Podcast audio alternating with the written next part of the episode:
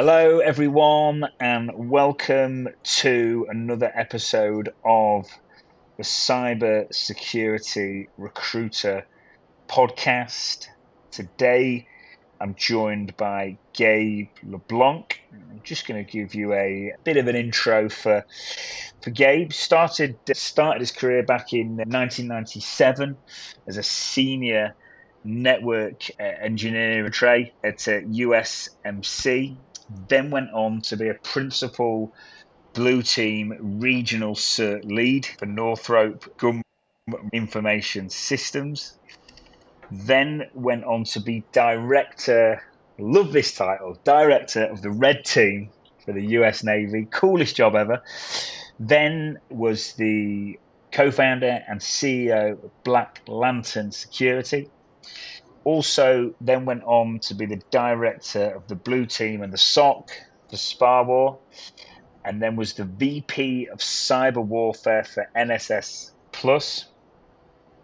Then was the CISO at Washtenaw County and is currently the project manager at OccamSec, who are based in New York, and is also simultaneously a cyber security instructor at the University of Michigan. Gabe, welcome to the show. How are you, my friend?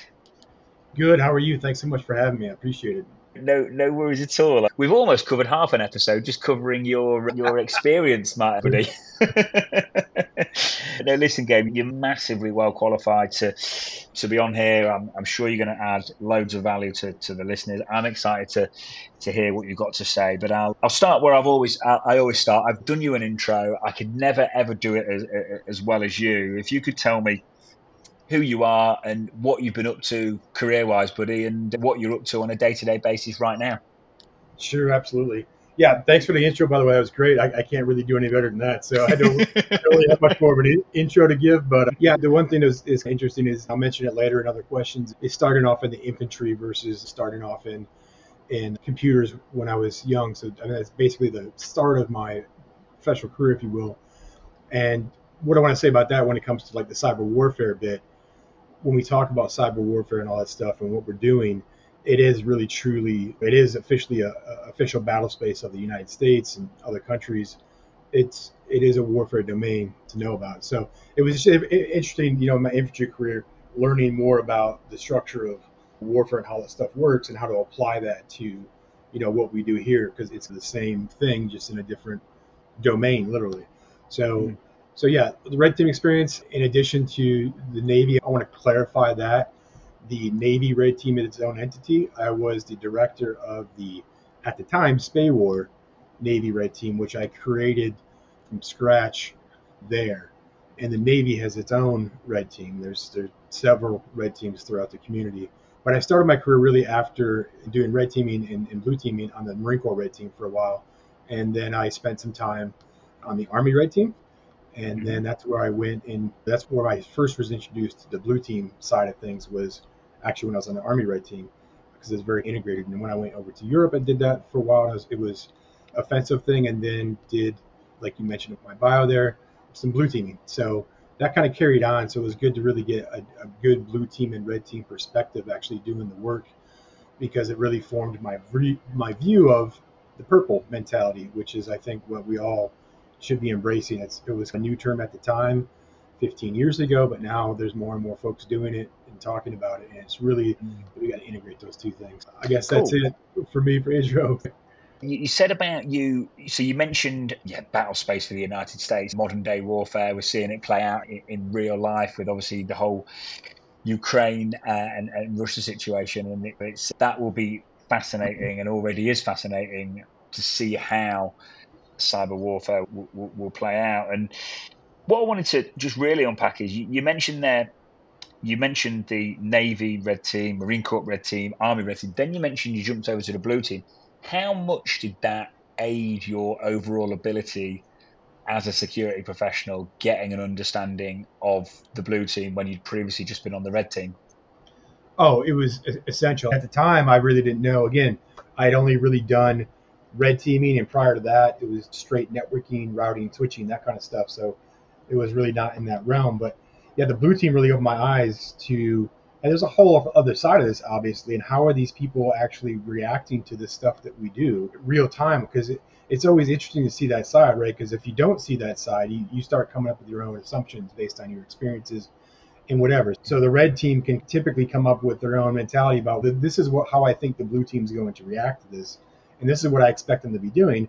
And sometimes they're completely wrong, and the blue team does the same thing, right? They assume certain things and they're completely wrong, and the red team's doing something completely different, and they're just running around wild in the network.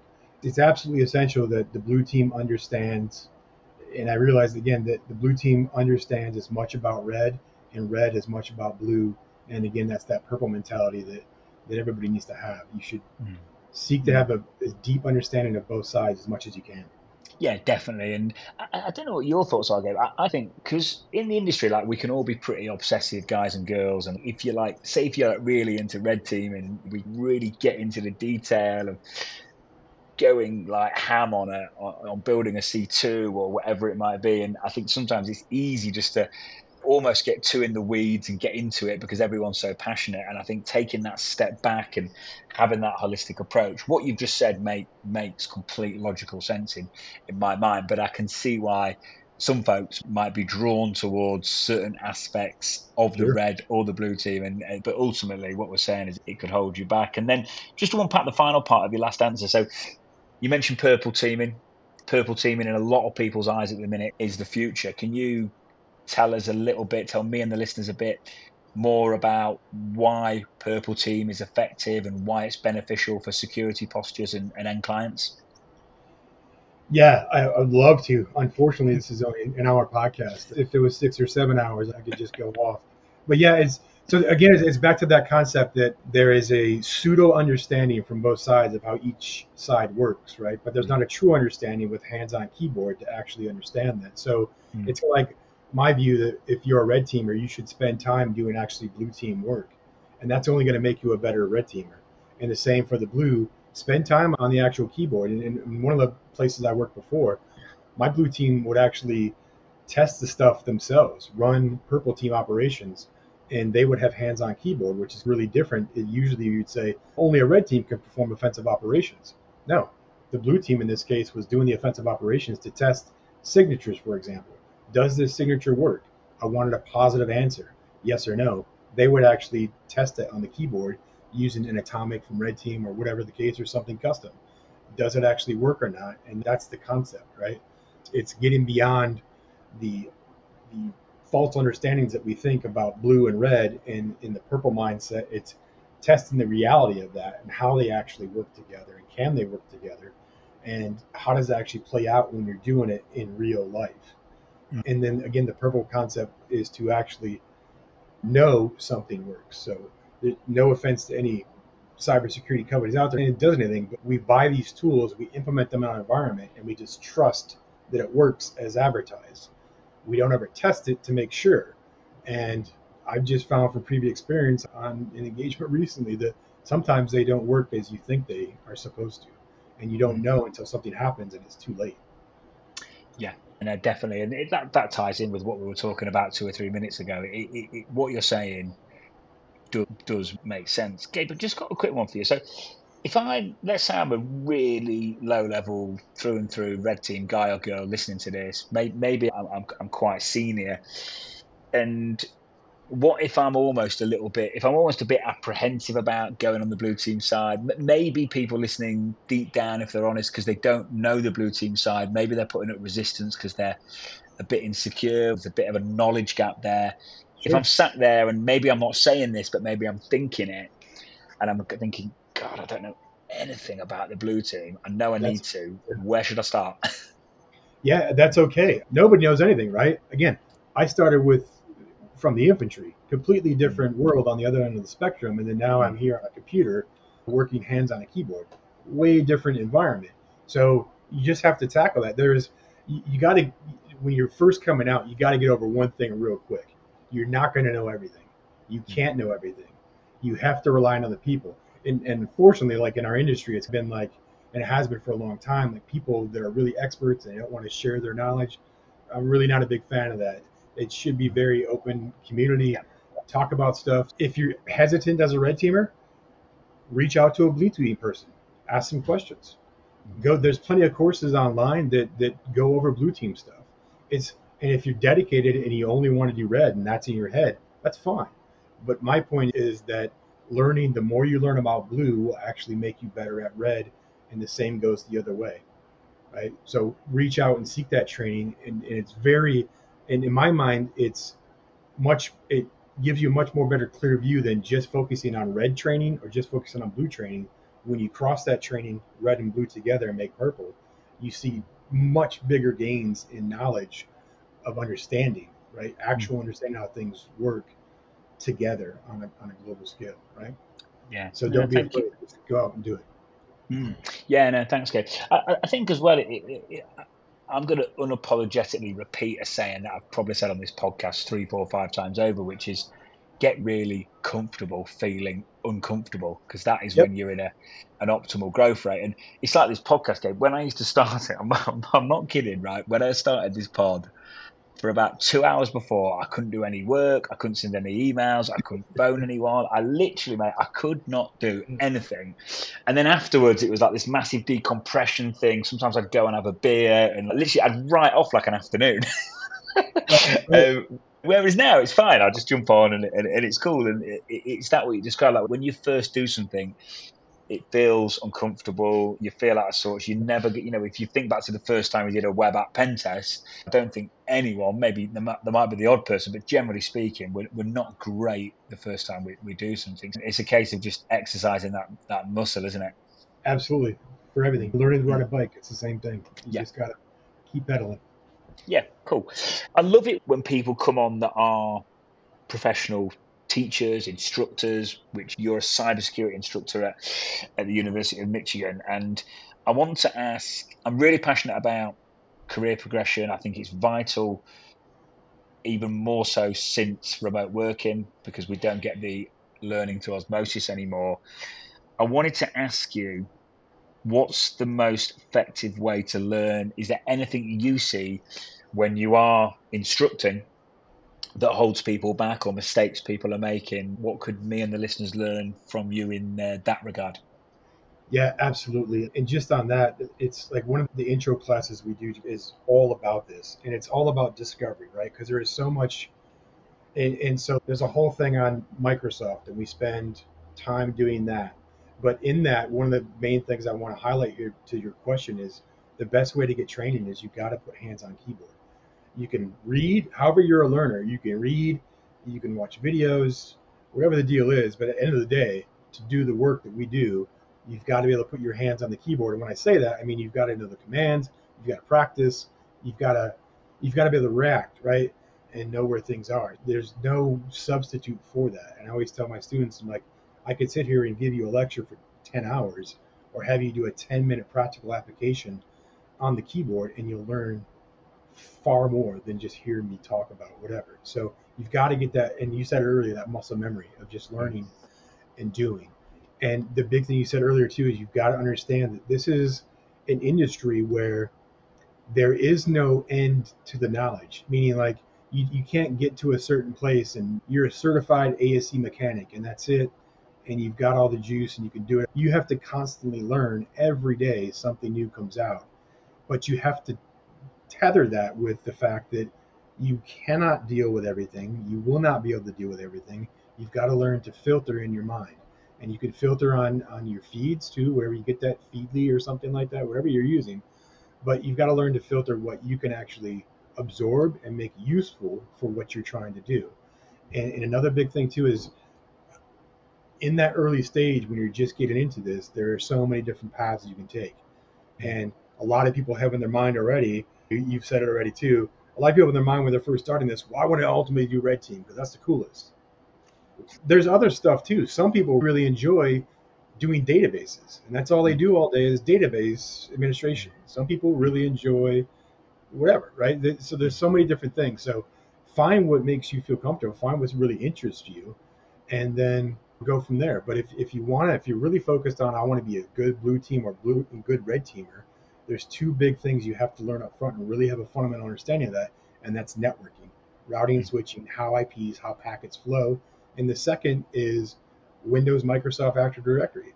Uh, by no means am I affiliated with them. I'm just saying you have to understand that's the very majority of the market share. So if you're going to be testing an environment, it'll most likely be Windows. So it behooves you to learn how Windows works. Early on, said even our intro class, we have students build an actual Active Directory infrastructure, two servers, two clients that connect to them, and how all that stuff works. That's incredibly important for understanding the fundamentals of the, the core infrastructure of what a network is and what we do. Yeah, thank you, mate. There's, there's loads to mention there. I mean, I actually love the fact that you said get your hands on the keyboard because I know most people listening that they'll be like, yes, because that's all a lot of us want to do. And it's funny, Gabe. Like I, I work on some really senior security roles, not just on offensive security, on could be CISO level or director level. And I always say to people, are you sure? Because there's so many people you meet, they get a management job and they miss being on the keyboard. So to hear that the uh, hands-on keyboard is the most effective way to learn will probably make a lot of people smile. good, good. Yeah, it's good. It's good. But no, and to your point as well about the industry moving so quick, it, it's funny because I always think about finance. Like if you're a CFO or a finance director, a profit and loss is a profit and loss. A balance sheet is a balance sheet. Corp tax is corp tax, and it will be the same this year, next year, and pretty much the same after. Whereas yep. cybersecurity is just not like that. so, so you've got to be you've got to be up for I think curiosity and you've got to have that genuine desire to I think as well you've got to love it haven't you Gabe? Because you can't fake this you know I mean? You might be able to fake it for six months or 12 months but yeah, if you yeah. want to be genuine you, you, get what I'm saying? Yeah there's a passion to it. You have to have that passion. You have to word it out even if people have families and all this stuff you just got to dedicate time and it's for for a lot of people when it, it's a passion they do this all the time. There is no off switch, really, right? Even in the weekends, the people that really do this are looking at stuff every day, all day, and it's just because that's what interests them, right? People mm. are interested in all kinds of hobbies and things. This is what some of us love to do, mm. and you got to have that, a little bit of that. You know? Cool, cool. And just on the purple team and the threat hunting, if I'm listening and I'm going, yeah, do you know what? This does make sense. This does seem logical in my mind what would be nice to hear is I know there'll be certain stuff you can and can't say, but it'd be nice to hear what you and Mark and Aaron and the guys and girls at, at OccamSec are doing in relation to purple teaming and threat hunting. And, and, and, if, and if you could pull stuff you're doing and relate that to the listeners, and, and maybe we could all pick up some learnings from you now, that'd be pretty cool as well. Sure. And, and I thought of a, obviously, I can't mention names, but I thought of a real world example. I try to make it as general as possible of how that would work in real life and, and why we do that. So the purple team is, is the umbrella of everything, right? It's what drives everything because it has to be the umbrella and everything fits under that. So under purple, of course, is red and blue, but under that, there's a blue side and a red side, of course. And on the blue side is where threat hunting fits, tabletop exercises. There's also, we also have folks doing CIS control reviews, that kind of thing. So there's, there's multiple factors there on the blue team side that help because the idea ultimately is we want to take and we, we have an organization that we've worked with recently and they, I mentioned this earlier have all the stuff right? All the boxes are checked. I got one of these one of these one of these one of these right? But none of it's like working together. And yeah, then if you yeah. have an incident and you ask the responders how would you respond to that incident? What buttons would you click? What where would you get this? Mm-hmm. it shouldn't be a long discussion. It should be here and here and this is how I solve this problem and this is what we do, right? It needs to be quick because again, that's always been the problem. The red team is moving quick, doing stuff. The blue team's behind, and it takes longer just to get the information to find out what's going on. So again, our purple is, is overall our, our umbrella for what we're are trying to do and incorporate. And of course, that incorporates the red team stuff we do. We have an in-center product that, that does defense mapping automatically for you on a regular basis. Um, but just give an example back to the purple team, for example, we had a, a client that had, um, I can't say that. Let's say, let's just say they're, they're in a particular business, like a particular vertical. Okay. And some of the some of the equipment they use is, is IoT stuff, right? Mm-hmm. And mm-hmm. there's it's used all over in the industry, and it's known to have been taken advantage of before. The problem is that if this can be taken over, if we have a vulnerability research team, which of course is part of Purple Umbrella as well, so if our vulnerability researchers find a vulnerability for this particular IoT, we could implement that through close access or remotely doing red. and affect that. And that kind of thing that we're talking about is not, hey, I got a shell on your box, and now I might go in and pivot to the domain and get domain controller. That's not what I'm talking about here. What I'm talking about is you could shut down the operation entirely, and we're talking multi millions of dollars a day mm. that this mm. is out, and you can okay. affect it. So that's the kind of thing that a purple team would look to say is what is the most important thing to you in your environment, what do you care about the most, and let's see about how well protected that is and what you can do about it. And it doesn't have to be the biggest thing. It's key points that we map to MITRE ATT&CK, of course, and find those gaps. And then in those gaps, we say, here's a gap in your defenses. Let's test this with the purple team and see if you have any ability to react. And if not, on the blue side, we bring up the defenses so that they are able to reach that, mm-hmm. right? And then another box on the MITRE ATT&CK is checked, and we continue on to keep doing that process. Mm, okay, that's interesting. So, is the fact that the what you described there was obviously shutting everything down. We've seen it in Vegas the other week. I've forgotten what one of the casinos was losing. A, yeah, I think it was eight million, eight million a day. I think it was. Yeah. So ser- serious money. So you're seeing the bigger picture, and that's the reason that you're able to go, we could shut you down? Is it is it because you is that because you're looking at it from both sides? Do you think? Yeah, because ultimately, again, to go back to a little bit of cyber warfare, right? If, if we're talking about cyber warfare and, and what could really happen, because again, we're talking about red team, blue team, and stuff. We're talking about we're doing it for ourselves. But you got to hmm. understand, we're doing it because there's actual adversaries out there that are going to do it maliciously, mm. right? So that's why we're training. We're training to fight. You need mm. to train how you're going to fight. And mm. so if this happens for real and real bad guys are doing this, this is our point, right? You need to prepare for the reality of the real bad guys coming in and actually being able to do some of this stuff. And we're here to make you better to do that. So again, the holistic approach starts from the bottom up. As I mentioned, some of our folks that have checkbox that have one of everything, but it's not working for them.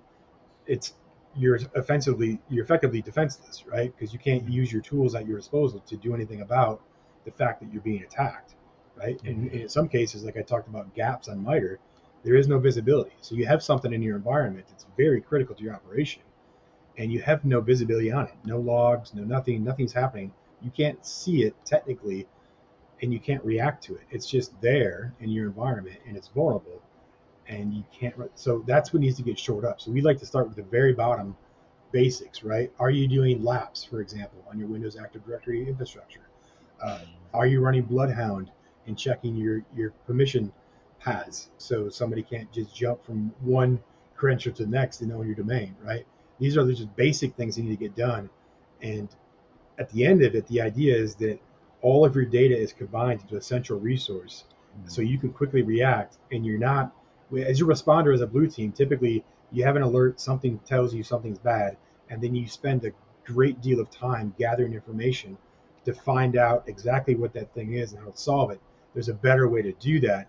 We were doing it in, in SPAWAR and, and, and what we created, we, we couldn't buy the tool we needed. It wasn't a matter of money. The tool didn't exist. So we had to build our own. And the idea was that, again, bring all that data together. So an alert fires that a responder is looking at, they instantly have all the information that's available within our pool to look at to make a decision on it. Because again, these are SOC analysts, right? You're paying them to analyze the information and tell you what it is. So you need to give them all the information in a quick and timely manner so they can react. Because again, if we're talking about cyber warfare, the Red's not waiting on you to catch them. No. And we're, we're spending a lot of time just gathering data, and by then it's too late. Yeah.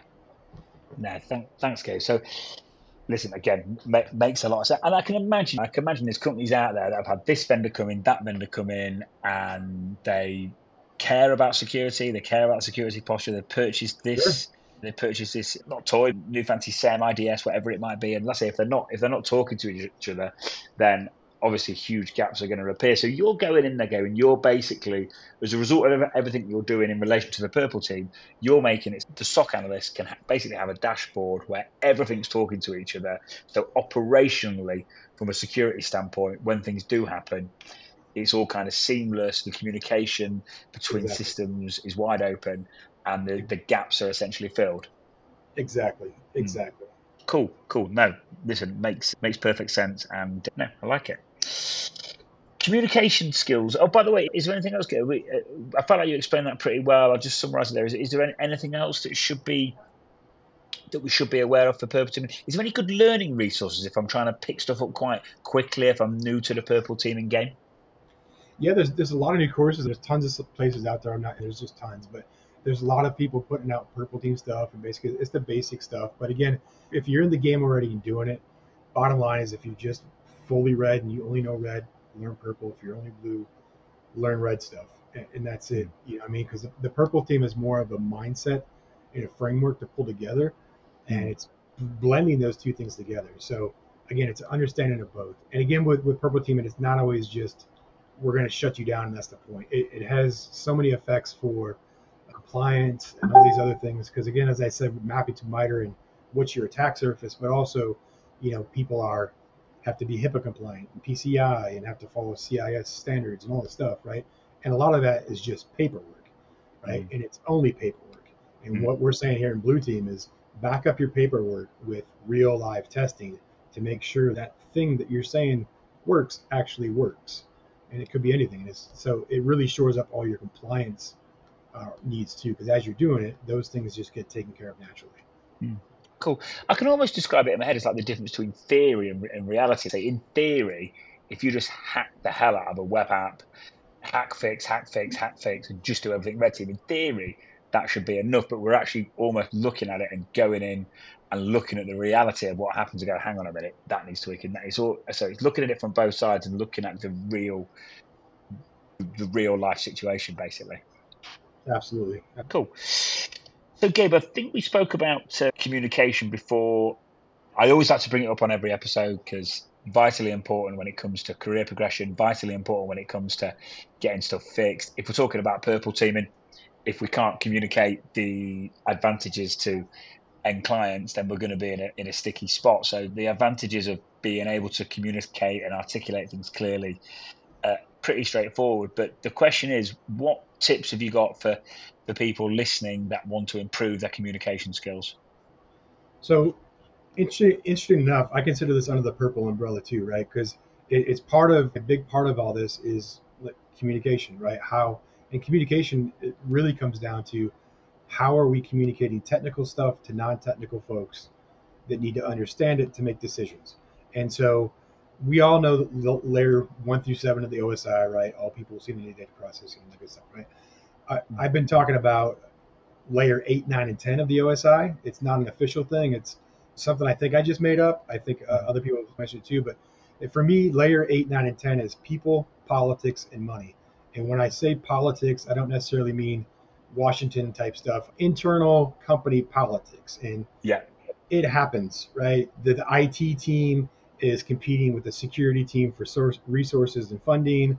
You know that stuff happens. Let's just talk reality here right? So that's that is a reality of what's happening and we need to understand that. So i would say on the red and blue if you take that concept if you're a layer one through seven person and you're doing mostly technical it behooves you to understand layer eight nine and ten because ultimately what you're trying to do and you're doing the right thing for security making it better you're not going to get anywhere if layer eight nine and ten is not, not on board right mm-hmm. if you're not getting the funding the money if people aren't talking at the higher level it's just not going to happen. It doesn't matter if you have the best technical solution. It's just not going to happen right without layer eight, nine, and 10 being on board and supporting that. So understanding how to communicate and translate very technical stuff to potentially non-technical people. And then I would say too, just like I said with the purple, layer eight, nine, and 10 folks, if you haven't come up through the ranks essentially with hands on keyboard and done stuff, then it behooves you to do that I'm not saying that you go out and you you become some OSCP and you're the best hacker in the world. I'm just saying if you're at like eight or ten, you should have some kind of understanding of what these folks are doing and what it takes to actually implement that. So you have an understanding. So empathy is a big part of it too, right? Just in general, empathy and understanding how things work on both sides of those layers and, and how to make it uh, work together. Yeah, yeah, thank you, mate. Thanks, Gabe. I really want to talk to you about this. I know a lot of people listening will. So, when you, I know a lot of people are obsessed with red teaming. Obviously, you were previously director of uh, red teaming for the Navy. Can you tell us a bit more about this? Have you got any stories? Again, I appreciate there'll be stuff you can and can't talk about, but it'd be nice to hear some. If you could combine a really entertaining story with something with some learnings, that would be mega. I do have a. This is a pretty fun story. Okay. Because it's it's corny, but it's pretty. What's Tom Cruise's MI6? Okay. Yeah, yeah. Okay. Okay. Cool.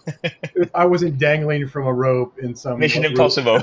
Yeah. Nothing crazy like that, but it was fun. It was close in its own way. So again, I started on the Marine Corps Red Team, went to Army Red Team for for quite some time, and, and then I created a Red Team in SPAWAR there. But so the, the story that kind of goes like this, right? So in, in coordination and kind of this is a cyber warfare lesson too, right? So our, our, target was a supply base, if you will, for the Marine Corps. So my first stop going in was to the police to get show them I'd get out of jail free card. It's the only thing you keep on you, maybe a flashlight when you're going in, maybe some lockpicks, that kind of tools you need. Funny, dressed all in black, the whole thing, going in, doing this thing.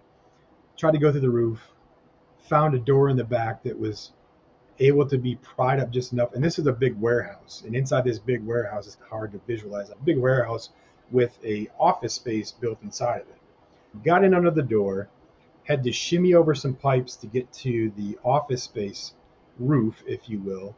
Had to remove a panel, and it was about 10 feet. And then I shimmied down a water pipe to get in. And I had a buddy with me, replaced the panel. They went back out through the door so I was in. So I just went, opened the door and let everybody else in. I, if I hope the guy that's that, that was doing this doesn't hear this, but a funny little part of the story, and I'm a jerk for doing this, but he was studying his CISSP, and I'd already had my CISSP for some time, so I knew it was a Shon Harris. Chapter six was on physical security. When I got in, I saw the book on his desk, and I opened up to chapter six and put a bookmark in it. And I don't know, a little calling card to say that they were there we were there. But yeah, red teaming is fun. I just I like to give that story because it can be that fun. There's some yeah. great videos out there from Lairs, Tiger Team. If you want to look them up on YouTube. Okay, cool. Really yeah. Fun. Yeah, it's a lot of fun. The law of law 15 of red teaming. If you last thing I'll leave on there, if you read it, that's something everybody should strive for. Law 15, law 15 on red teaming, yeah. Of the laws of red teaming. Cool. Yeah, but uh, listen, the physicals. When uh, so for everyone listening, Mark's from OccamSec's been on as well, and he was telling me some stuff. The physical stuff, it is. It's. I just can't believe you guys get paid for it. It's great. it is ridiculous. I mean, I, I did, I did jump in some bushes when a, when a cop car was coming by. It was it was just a, it's just a lot of fun. And it's the same thing. I was like i can't believe i'm getting paid to do this. Yeah no it's great. I could just imagine get home and speak to your partner or speak to your friend. Yeah how'd you got to work today? Yeah anything interesting happen? Yeah. It does go wrong sometimes. We have have had people gotten arrested and it does happen but it's not a big deal. Cool, thank you for that, mate. I like red team stories, especially physical ones. I know, Gabe, I know you guys and girls at, at OccamSec um, busy. I know you've got some growth plans, which are exciting. I'm seeing like a massive 2021, 2022. I think every single company was busy. At the minute, I've got we're doing a lot of stuff in Texas at the minute. We're doing quite a bit of stuff in New York on the recruitment side of things, and certain clients are quite aggressively going after it, and they, they seem really busy. And then you've got other companies that that seem to be really struggling. I say I know you guys are guys and girls are busy. Why, why do you think some firms are still killing it and some are struggling? What's your thoughts on it? I, I think just in general, cybersecurity was hot, so there's a lot of startups and a lot of money being thrown out there from investors and really fast growth. And then it's come to a time now where I think CISOs are, are just having tough time getting funds. It's mm-hmm. it's tough time. There's only so much money to go around here. So go back to layer eight, nine, and ten if you've only got so much money to spend, where do you spend it? And if tool X costs me $2 million a year, but I can get a more effective view of what's actually wrong with my network in real life by doing a purple team, makes more sense. And that's obviously going to cost a lot less, right? So mm. the focus is on products, buy a product, check this box, buy a product that does this. And nothing against these vendors, but there's so many promising to do so many different things and then again, it's one thing to buy it, but once you buy it and put it in place, how do you actually execute it so it works, right? So I think a lot of people are finding that they buy these things and then they expect them to just work out of the box and they're having to spend all of their time just trying to get this tool to work. and it takes away from other duties and actually doing cybersecurity, right? So I think that now that like again, like I said with the budgets, I don't want to spend all this money on this tool. I can't afford it, and I don't even know what's going to be effective. Let's see what we got now. How can we get back to basics? Are we doing the basics? Because we got to do the basics first, and then really test what we have, and really focus on does this thing I paid money for actually work or not? and I, I think they're finding it, it's not. And so they're going to other companies like us and, and yours and, and, saying, hey, I want to find out reality here. I want to make sure that I'm spending my dollars in the right place because I've only got so many dollars to spend. Yeah, I agree with that. I, I can imagine back in like early days when certain products started coming on the market, I can imagine it was just people would probably just say yes to everything. Whereas now it maybe has even gone the other way because, like I said, because there is so many startups, you know, saying this and saying that. And you've got to be there's got to be a USP there, and it's got to be to have the longevity as well, it's got it's just it's got to be genuine. It's got to be good. And we're the same game. But when we're if we're meeting new clients, like we're really drilling down into what's this, what's cool, what's your different, because it's it makes a difference on the hiring side as well. Because people want people I think people want something that's genuinely making a difference and sustainable and they can really tap into their sense of purpose and really feel that they're actually making it making a difference because that's ultimately what it's all about, isn't it? Yeah, sure. Yeah. Mm. Yeah, cool. All right, my friend. On the blue team stuff, so obviously you've been a you've been a principal on the blue team side for correct me if I'm wrong, around seven years previously within your career. So for blue teamers listening and for people, even like we discussed, even for red teamers listening, what really good, solid learning resources have you used over the years to uh, get your blue team game where it is today?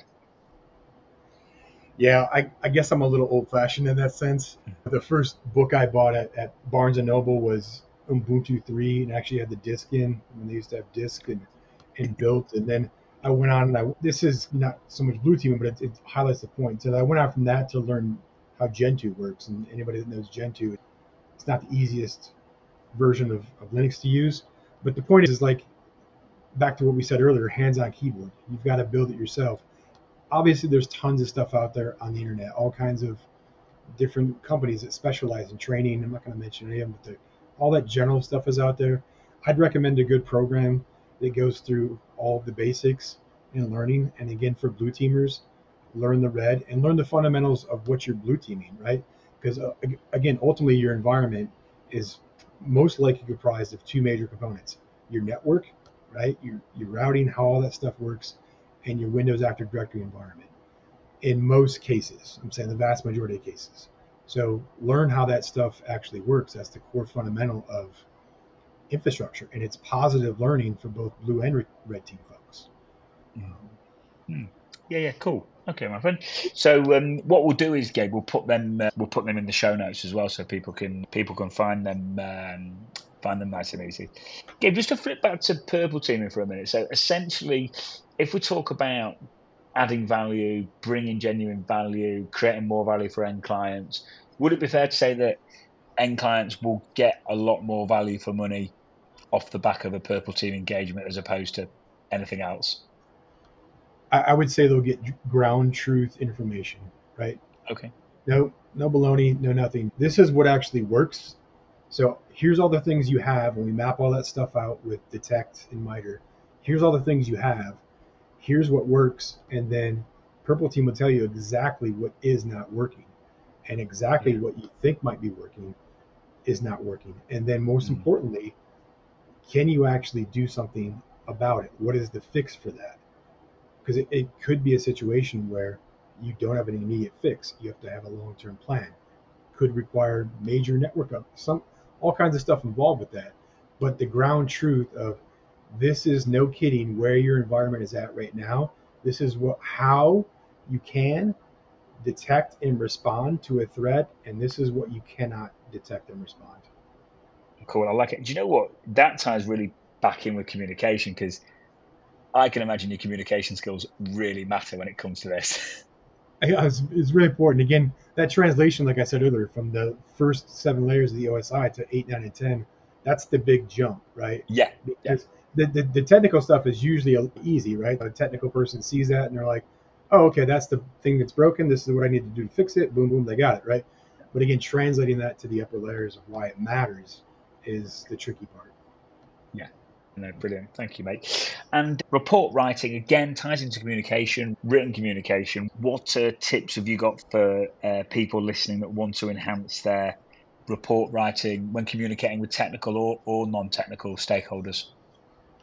Right, reporting it is a tough one, isn't it? It's I and know, I, I've seen a lot of your previous stuff on it. It's every kind of everybody has their like little different flavor of it. Some Yeah. some entities have created their own proprietary reporting formats. It's it's a big thing. And then with us, we have different types of reports, right? We have a threat hunt or a purple or a tabletop or a red team. So different types of things. But ultimately, it comes down to like you just said, like it's communicating the most important part, right? Bottom line, it, the report could be 65 pages, right? But it's really about the exec summary and the conclusion, right? This is why this matters. This is what you need to do about it. And, here's why it really matters to you and your environment. And all the technical stuff is what it is, right? Mm. Mm. Yeah, no, definitely. And I think it's if you find, I was speaking to, to, to one guy on the pod, and he, he said when he first started, he used to throw everything at the client, like every single thing he found. It put, and and the client would just like get bamboozled, overwhelmed, and then nothing would get fixed. Whereas if he just prioritized and triaged things correctly, then success was higher. Yeah, we have that too. We have some clients that they want every single bit of data we have. And then we have other other clients that'll say, just give me the gist. Yeah. Right. yeah. Okay, whatever they want, but Yeah, no, that makes sense. Though. And, and that funny, it's interesting you say that because on that particular point, I, I was saying a lot of it will come up on the scoping call and, and by listening to the client on that first call what they want. Because, like I say, everyone's going to be going to be different, and some people are going to want systems and environments ripped to pieces. They're going to want to know about everything. Others are going to want to uh, be somewhere in the middle, and, and dare I say it, some of them are just going to want to have a box tick, so they're staying within the parameters of where they need to stay to, aren't they? yep, yep, that's true. Cool. Okay, my friend. So I've asked you about some learning resources for the blue team side. Learning resources that you've discovered for hacking, red teaming online. Anything in particular that's standing out for you, either at the minute or over the years gone by? Yeah, there's some great free resources out there. Again, I'm not affiliated with anybody. I'm just this is what, what I found. OWASP, of course. So Mhm. when I was doing red teaming in, in the DoD, it was a lot of physical, a lot of network stuff. Web apps weren't really a thing, right? Now it's all about the web app. If if you're if you're in the game and you're weak on web, OWASP is a great place to start. They are the de, de facto place to go. They have a tool to use, Zap. They have other VMs you can download that are performables you can practice. So again, the hands on the keyboard. Burp has a great free class. Burp is probably one of the most popular web app pen test tools, right? But they have a great free course you can go to. If you've never heard of XSSs, they'll run you through it and you can actually do it in Burp. It's great, right? So, Yeah. and, and the last thing I would mention is YouTube is great. YouTube is, I mean, I haven't, and I use it a lot of time with, with teaching too, because sometimes, you know, maybe I can't explain something correctly, or I don't explain it right, or I find, you know, somebody else that explains something much better. So Mm. YouTube's a great resource. No, definitely. Do you know what, Gabe? I- I think YouTube is amazing. And what I did, they charge you for it, but you can upgrade YouTube for about, it's about 15 $16 a month, but it basically gets rid of all the adverts. It means you get a different special app on your phone, whereby if you close your phone, it just plays like it does on, on, on Spotify or something. So I've actually got that now. And it, it, for my self development, it's really good because I say any industry, any area, communication, technical, recruitment, whatever I want to know about, I can just put it on when I'm in the gym or walking around. It's it, it- it's good, and having YouTube Premium, I find really, really, really helps. Yeah, Great. Yeah. Could you send me your credentials? So yeah, yeah, no problem. Yeah, I'll give you them now while we're on air. and yeah, that's obviously Burp Suite. I'm a little bit biased because they're, they're UK guys for the north of the UK, but they're um, yeah PortSwigger Web Academy and. They and the fact that it's all free as well. They, they do a great job. Yeah. Those guys, don't they? yeah, absolutely. It's Yeah. fantastic. Yeah, cool, cool. I know you mentioned. I think you mentioned one book. You did. You mentioned one book already. Which book? I'm going to change this question because I, I used to always say which book, but I'm going to change it to which book or podcast or which book and podcast have had the most positive effect on your career so far. One's not a book. There was a lot of books with it, but when I was with the Army, we were part of the Information Operations Command, and they have an IO Planners course. And hmm. basically, it's it's the terms have all changed now because for whatever reason, the the 20 some years I was in the military, acronyms change at least every six months, it seems. But the IO Planners course goes through the full spectrum of cyber warfare, right? Psychological operations, military deception, all that kind of stuff. And and the point is, it's talks about the warfare of it and not just the typing on a keyboard and exporting something. Because an O day is an O day. Who, who cares? No big deal. But this goes through like how to actually plan and beyond just red teaming, hands-on keyboard exploit stuff. It's how do you influence operations in an entire country or region? And there's many ways to do that. I think I mentioned the Tao of Jeet is one of the early books I read very on by, of course, by Bruce Lee. Um, I think I was like eight or something. Went to the library at twelve, and I asked the lady, "Do you have anything by Bruce Lee?" Because I love Bruce Lee. She said, "Yeah, we have the book." So the, the point to take away from there, and, and this is one of Bruce Lee's favorite sayings, and I think it applies to so much in life, is absorb what is useful, discard what is useless. There's a good meaning in that. He was a philosophy major and, and all that stuff, but there's going to be a lot of stuff that comes. Like I said, in cyber, there's just so much, so you have to build that filter, right? And whatever you're specifically into, whether it be blue or red, you got to learn how to filter what's actually useful to you. Mm. There's a great series that was put out, the Stealing the Network series, How to Own a Continent, How to Own an Identity, and How to Own a Box. If ah. you've never read those in your life and you're doing red or blue teaming, I highly advise you to do those. They're old, they're 2003 ish. Um, but yeah, it's great stuff. And another great book from one of my one of my mentors is is called Battle Leadership. It's by Captain Adolf von Schell. He was a infantry commander in the World War II for the Germans, and it's required reading for um, at a certain level in the Marine Corps. And it's a great book about battle leadership, of course, but again applies to cyber warfare. Mm-hmm. Cool. Right, Gabe, I'm just going to get, because this is going to be listened back to by personnel in our agency, and they're going to pull out all the books we mentioned and put them in the show notes. So I'm just going to make their life easier, and I want to make sure the listeners have definitely got it. How to own a continent, how to own a box. There was one more as well on how to own, I think. Yeah, if you just Google stealing the network, but it's how to own a continent, how to own an identity, own, a, own the box. Um, cool. and battle leadership, I don't know if you could find that. The Art of War is another good one and I mentioned the Tao Jeet Kune Do. And there's a great book on cyber warfare by Syngress with Jason Andrus and Steve Witcherfield. Don't know them, but it's a great book just on cyber warfare because it does talk about all the aspects, not just the technical stuff. Brilliant, so, mate. I tell you what, you I think you just broke the record on the podcast for the most book recommendations. So thank you and well done awesome. I tried to keep it down. I, I, had so many more I wanted to mention. But like, this is brilliant. You've given us absolutely loads. I'm, I'm just laughing as well because like my resources, she's going to be flying around going trying to find all these books from uh, a while ago. But no, listen, it's great. Thank you, thank you. Um, that's cool. That's cool. In terms of in terms of just coming on to, I know I promised you an hour, my friend, so we're, we're coming up to an hour. I'm going to try and just keep you for an hour. We might go just over, but I've just got a couple couple more questions for you, Gabe, if that's cool. Mentors, I think, are vital. Who's been your mentor over the years? If I'm listening and I don't have a mentor, but I want one, how do I get one? You can always ask. There are people that do it professionally. There are people that will say, "Hey, I'll be your mentor," and you can ask. That's a thing. I never really did that. I just think one of the key things you need to learn is listen more than you hear. Pay attention to somebody and somebody that you can see that's honorable and you respect and you want to try to emulate. For me, that was the person that gave me battle leadership. It's actually his book. It's, has got ah. his notes in it. He was a second lieutenant at the time. I won't say his last name, but he's still active duty Marine Corps. Okay. Um, he was what we call a, a Mustang. So in the military, if, if you go from being an enlisted person to an officer, we call those Mustangs, Mustang hmm. officers but he's been a great mentor eh, overall on so many things on leadership and understanding the big picture of cyber operations, not cyber, but military operations battle space. And like I said, cyber is a battle space domain. So we should treat it like that. And there's a lot of good other ones I'd like to shout out. I don't really say names, but there is a person that's out there that's a uh, big in the Cisco world, CCIE, really big networking person. When I worked with him at Quantico, I was just getting started, and he really put a lot of things into focus.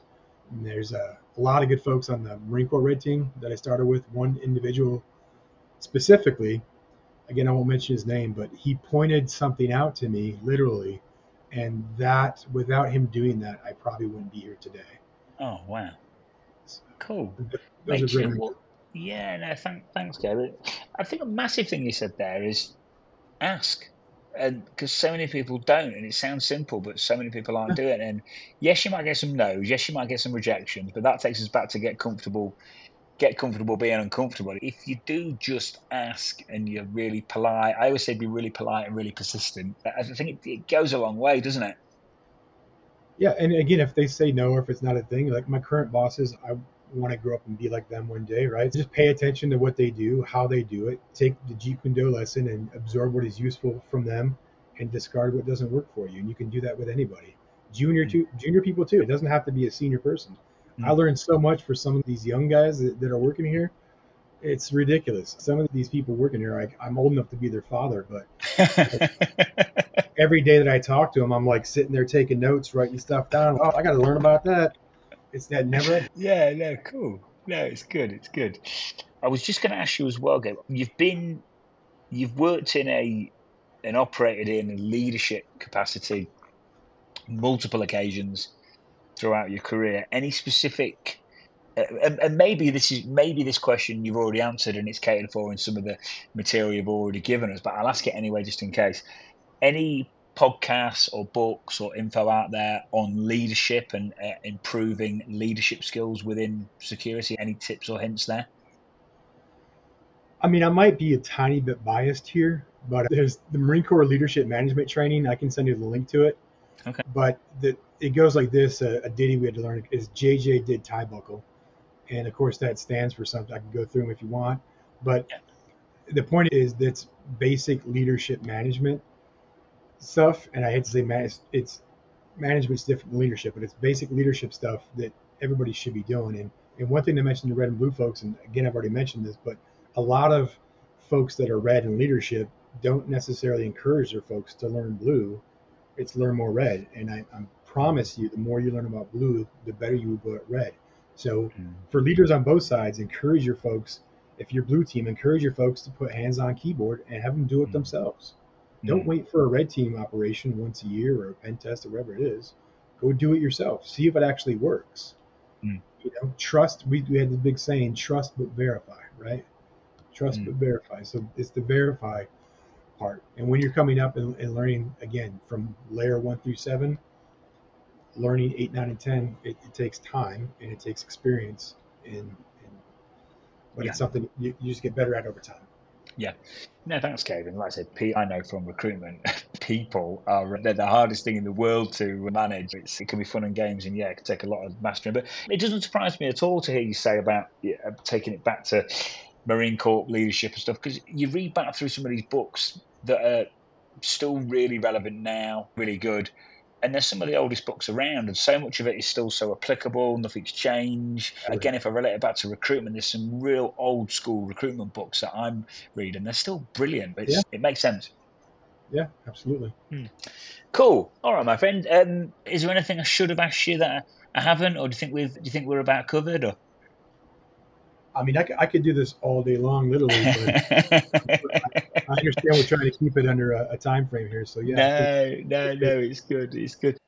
Unexpected benefit of doing the pod is it's great for my own self development and hearing different things and learning different things. And it's made it's great. It's interesting. It's improving my ability to recruit. It's it's good. And no, thank you, mate, because it's been educational for me. I've really, really enjoyed it, buddies. Thank you, my friend. All right, Gabe, thank you for your time. Really enjoyed that, and I'm sure we'll speak again soon. Th- thanks, Gabe. Thank you for having me. Appreciate it. Thank you. Thank you.